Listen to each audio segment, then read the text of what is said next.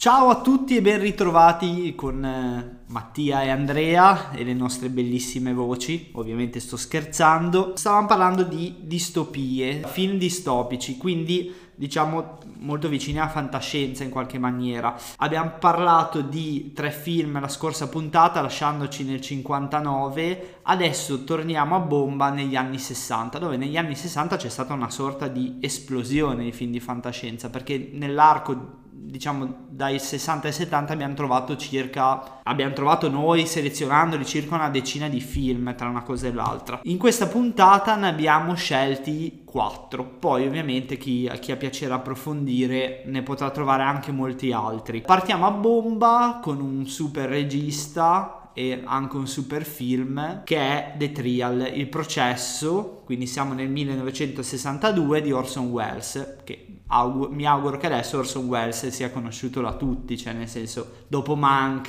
di David Fincher, considerato tra l'altro da molte riviste uno dei migliori film del 2020, Orson Welles ormai dovrebbe essere entrato almeno nella coscienza di tutti, mettiamola così. Il processo, come dice il titolo, ovviamente è tratto dall'omonimo libro, Il processo di Kafka, e il film con interprete Anthony Perkins nel, nei panni di Joseph Kay parla appunto semplicemente della trama del libro, anche se in, alcuni punti si discosta un po'. In generale, quindi il film di cosa racconta? Il film racconta di questo cittadino che una mattina praticamente si sveglia e, e viene tra virgolette accolto dalla polizia che gli dice che ha commesso un reato e praticamente lui in realtà non si sa, cioè per lui lui non ha commesso niente e quindi la storia è di questo cittadino che si trova ad affrontare eh, questa discesa in questo mondo claustrofobico giudiziario, quindi fatto di questi grandi palazzi, cosa che anche nel film eh, risulta anche molto visiva, cioè nel film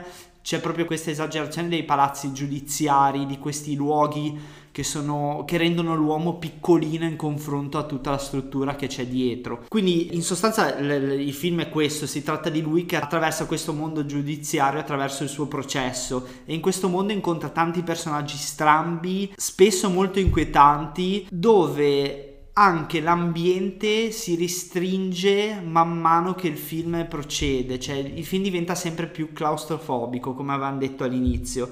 Non è facile da spiegare, è molto visivo come film, si capisce molto bene perché Orson Welles oggettivamente è un grandissimo regista a livello tecnico e se lo vedete renderà ancora meglio l'idea.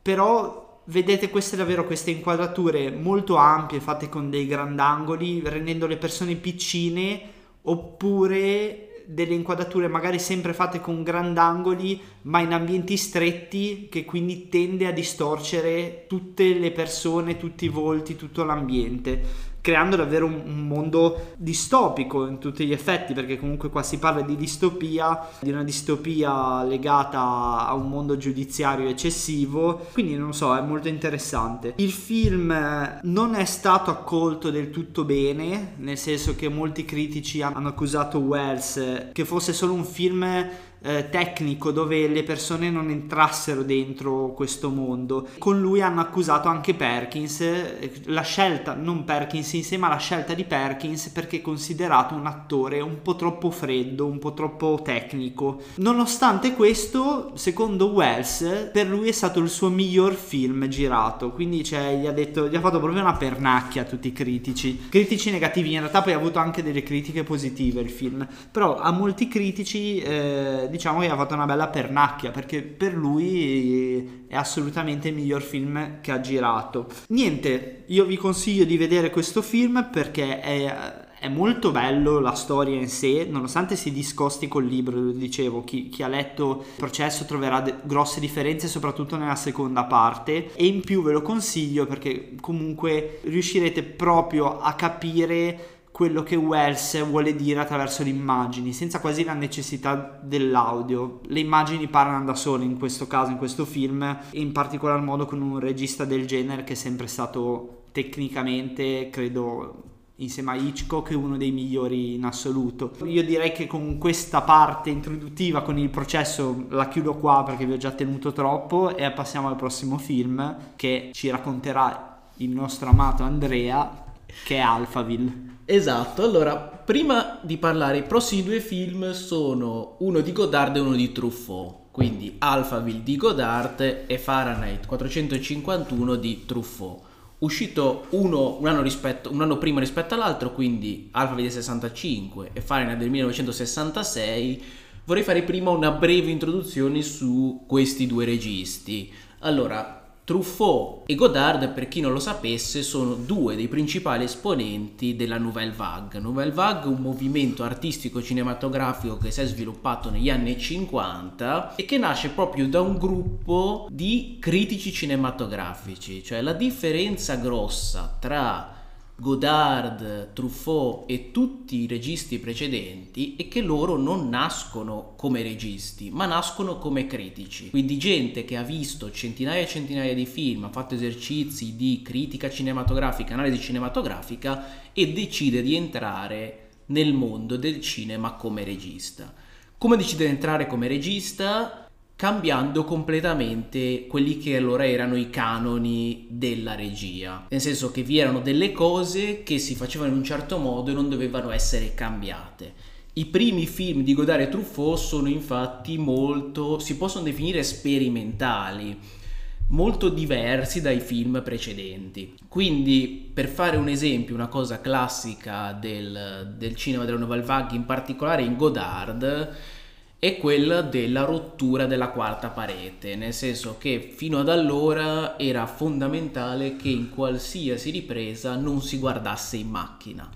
Invece Godard, e lo vediamo tanto anche in Alphaville, fa sì che i protagonisti dei film guardino in macchina, ma guardino in macchina verso chi? Verso lo spettatore, cioè Godard vuole che lo spettatore sia protagonista del film così tanto quanto gli attori. Questo andrà ad evolversi piano piano fino addirittura c'è un film di cui adesso mi sfugge il titolo in cui c'è il protagonista in macchina da solo, si vede chiaramente, guarda il sedile del passeggero e parla con la camera posta dal sedile del passeggero verso l'autista e chiaramente si sta rivolgendo a noi, sta parlando allo spettatore direttamente, quindi una rottura netta della quarta parete andando a rompere uno dei canoni fondamentali del cinema fino ad allora. Questa è solo una delle cose che differenziano i cinema di registi della Nouvelle Vague rispetto al cinema precedente. Quindi hanno cambiato veramente il cinema. Ora hanno fatto tantissimi film perché essendo film molto sperimentali, soprattutto Godard ne ha fatti veramente una quantità incredibile, ma tipo anche 3 o 4 all'anno. In dieci anni, tra il 60 e il 70, ha fatto quasi 20 film.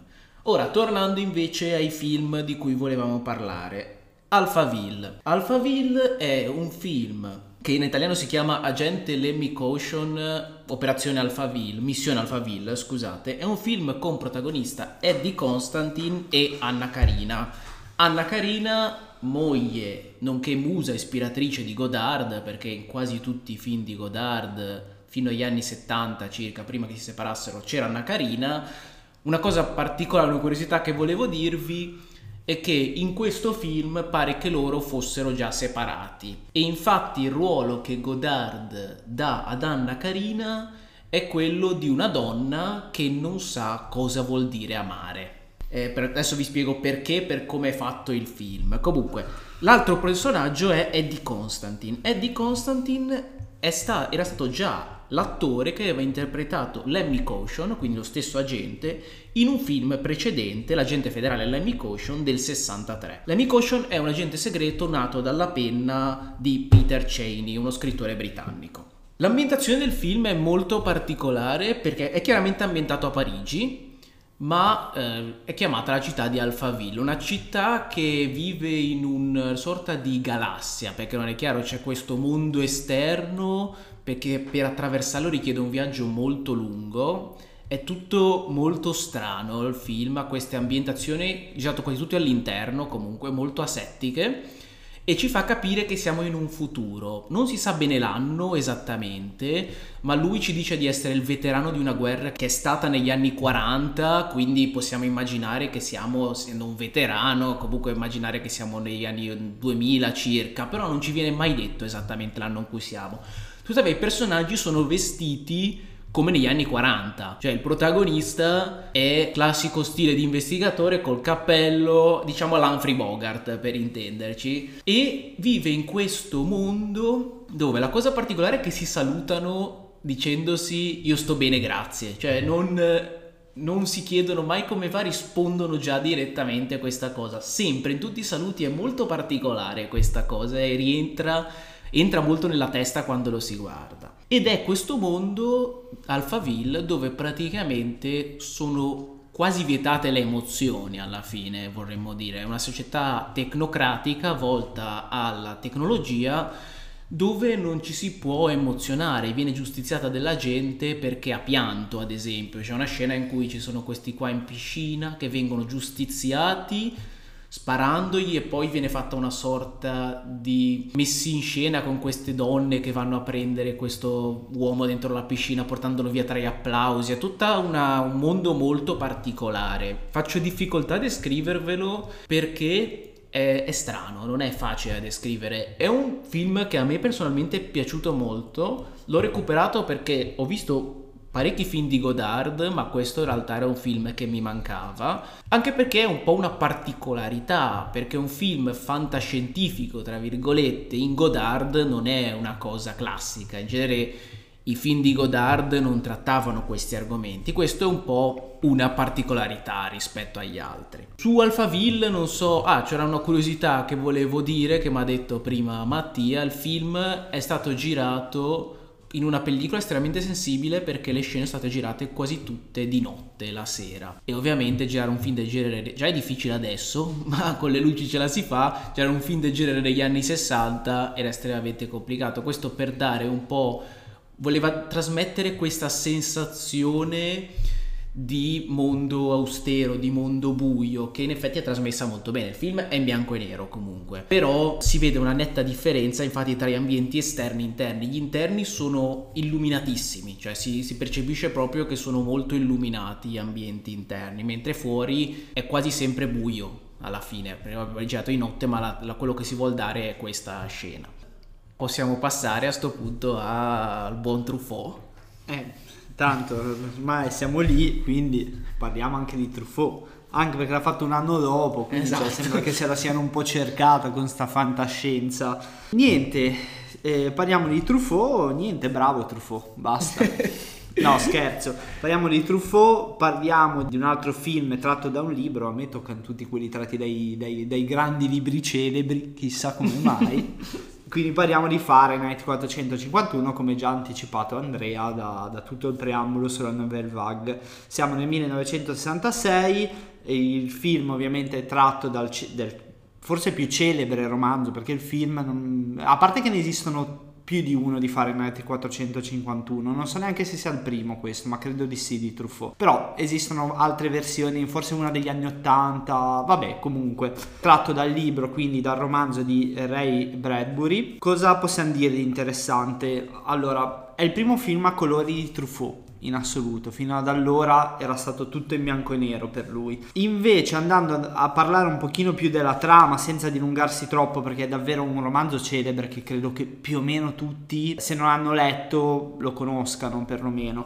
Il film parla praticamente di questo mondo distopico dove il potere è tutto mediatico e inculcato nelle persone attraverso il medium della televisione e dove praticamente qualsiasi libro, a parte quelli eh, approvati tra virgolette, vengono bruciati. La storia di chi parla? La storia parla di un pompiere che si rende conto, in qualche maniera, si rende conto di questa cosa e che quindi cerca di sovvertire questa cosa, cioè di iniziare semplicemente a leggere invece che a bruciare, perché i pompieri in questo, in questo romanzo, in questo film, erano coloro preposti a bruciare i libri e quindi in sostanza la storia parla di questo pompiere che cambia un po' il sistema, che entra un po' nella parte dei ribelli, tra virgolette. Il film è molto bello, non è, io l'ho trovato per niente pesante e ve lo consiglio a tutti. Che altro si può dire? Fahrenheit 451 si chiama così il titolo del libro o del, del film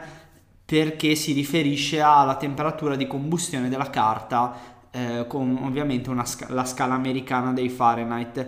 Altra cosa interessante invece questa proprio filmica che Truffaut proprio per entrare nel, nello spirito del, ehm, del, film che quindi eh, bandiva in qualche maniera la parola scritta quasi in, nella totalità fa dei titoli di testa che non sono scritti, cioè quindi quando vedrete il film vedrete che ci, sarà una so- ci saranno delle sorte di antenne e ci sarà una voce femminile che dice i titoli di testa, una voce che vagamente sembra quella pubblicitaria. Io mm, su Fahrenheit direi che non saprei più cosa raccontare, è un film da vedere. Come tanti film di Truffaut. Sì, molti film di Truffaut secondo me, è uno dei miei prefe. e invece quindi possiamo passare all'ultimissimo film di oggi di cui ci parlerà Andrea. Che è il pianeta delle scimmie. Il primo, perché poi hanno fatto 7 se non sbaglio serie tv un remake nel 2001 di Tim Burton se non ah, sbaglio sì? il remake di con Mark Wahlberg di tutto uh, allora esce prima cosa di Superiore delle scimmie di Schaffner esce nel 1968 è un anno sfortunato perché? Perché lo stesso anno esce 2001 di Serie nello spazio. Quindi per proporre un film di fantascienza tosta, nel senso, capite la situazione. Allora, eh, partiamo da un presupposto, è considerato quasi al pari di Domino Odissea nello spazio come uno dei film che ha introdotto la fantascienza moderna. Quindi è estremamente importante. È stato riconosciuto più a posteriori che nell'estremo, nel momento in cui è uscito, proprio per questo motivo, nel senso che è uscito insieme a Domino Odissea nello spazio. Voi guardate gli effetti speciali che sono grandiosi, essendo di un film del 68, sono comunque inferiori rispetto a quelli di Domino Odissea nello spazio, perché quello era un film dal punto di vista di effetti speciali, di regia, tecnico e di narrazione che, vabbè, direi quasi inarrivabile, Domino Odissea nello spazio, comunque c'è poco da dire. E essendo uscito lo stesso anno, ovviamente il confronto era ovvio. Tuttavia, allora, la storia in pochissime parole parla di questi astronauti che vengono, devono fare una missione, vengono ibernati, alla fine viaggiano nel tempo, si trovano in, questa, in questo pianeta dove la società è governata da delle scimmie che comunque hanno sviluppato proprio una società, un vivere in società, un combattere anche delle eh, diverse classi sociali e quant'altro, e quindi parla della loro interazione con, questo, con queste scimmie. C'è Charlton Heston fra gli attori che fa una delle scimmie, ora non mi ricordo il nome esatto della, della scimmia. Se appunto è importante anche perché riesce nel film a introdurre tantissimi argomenti caldi dell'epoca, tra cui la, eh, la, differenza razziale, i problemi razziali che ovviamente erano presenti, sono ancora presenti, ma erano presenti molto spiccatamente in America. Questo viene introdotto e viene trattato nello, nel film. È proprio un film sul, sull'umanità. Parla del, della guerra, dei, delle relazioni fra razze e generi diversi. È un film completo, nel senso che riesce a eh, parlare veramente di tutto. Forse non l'avete visto tutti questo film, però avete forse visto la scena finale, quella dove si vede la Strada della Libertà che emerge dalla sabbia, una delle scene più famosi del, del cinema di fantascienza, che è rimasta negli anni. Poi appunto c'è stata quest'altra nuova saga che mm, l'ultimo mi sembra che sia uscito due o tre anni fa, La guerra del pianeta delle scimmie, perché poi hanno praticamente fatto un ricominciato da zero tutta la saga nel punto del 2001 e poi ricominciato di nuovo dopo, ma anche solo dopo questo del 68 in quegli anni ne sono usciti appunto 7 o 8 mi sembra addirittura. Quindi è stata una saga estremamente longeva, proprio perché riesce a trattare temi che sono rimasti attuali. Non è un film che è invecchiato. Dal punto di vista visivo un po' sì, perché se guardate adesso i trucchi sono un po' grotteschi, nel senso che il trucco della faccia della scimmia uno si accorge che è un po' vecchio, però se voi lo pensate con gli occhi di una persona dell'epoca era straordinario, all'epoca ovviamente, senza appunto, non pensate di paragonarlo con Domino di nello spazio, perché direi che, continuo a dirlo, io direi che è un, qualcosa di cui appunto un film così ne esce uno ogni cento anni, eh, era veramente in anticipo sui tempi rispetto a tutto, quindi non, non, si può paragonare a quello, però rispetto a tutti gli altri film che sono usciti era indubbiamente un film all'avanguardia, sia dal punto di vista tematico che dal punto di vista tecnico. Poi non starei a prolungarmi più di tanto su questo film, eh, volevamo parlarne proprio perché per l'importanza che ha avuto per la fantascienza e perché appunto tratta di questo e alla fine è una distopia perché?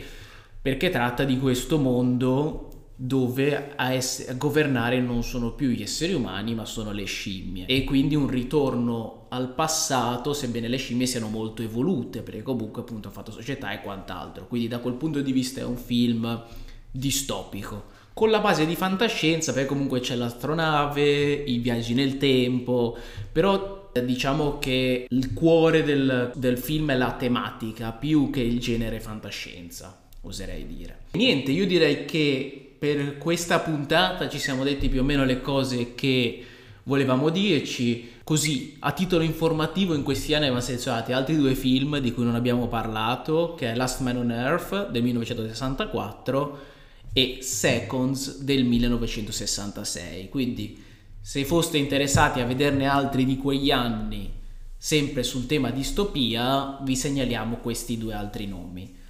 E poi invece nella prossima, a questo punto faremo più o meno 10 anni, quindi nella prossima faremo tra i 70 e gli 80, poi tra l'80 e i 90 e poi probabilmente per gli anni dopo ci saranno più puntate quindi io direi che per questa puntata è tutto, ti lascio ai saluti, agli abbracci. Agli abbracci non si può. non si può, scusa, hai ragione.